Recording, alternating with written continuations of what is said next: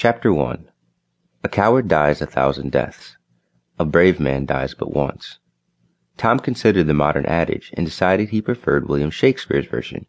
A thousand wouldn't cover it for him. He had longed for death at least that many times since the age of ten.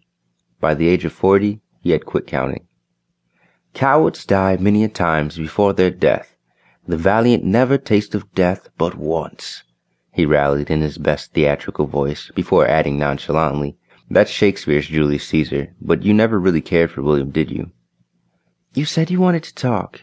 I've walked five blocks without an umbrella. I'm cold, I'm wet, and I'm a little bit agitated, so cut the crap. Are you calling William Shakespeare crap?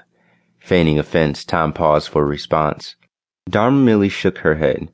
His call had sounded urgent, but then again, so had the last three. Despite the promise she had made to herself, she couldn't stop answering. Every time the phone rang, her heart stalled and skipped a few beats before racing to answer. She couldn't stop reacting.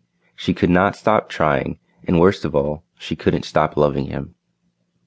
Tom surveyed the petite figure as she darted about the room tidying things, busying herself with the sorting of his dirty laundry. Her words flew past him.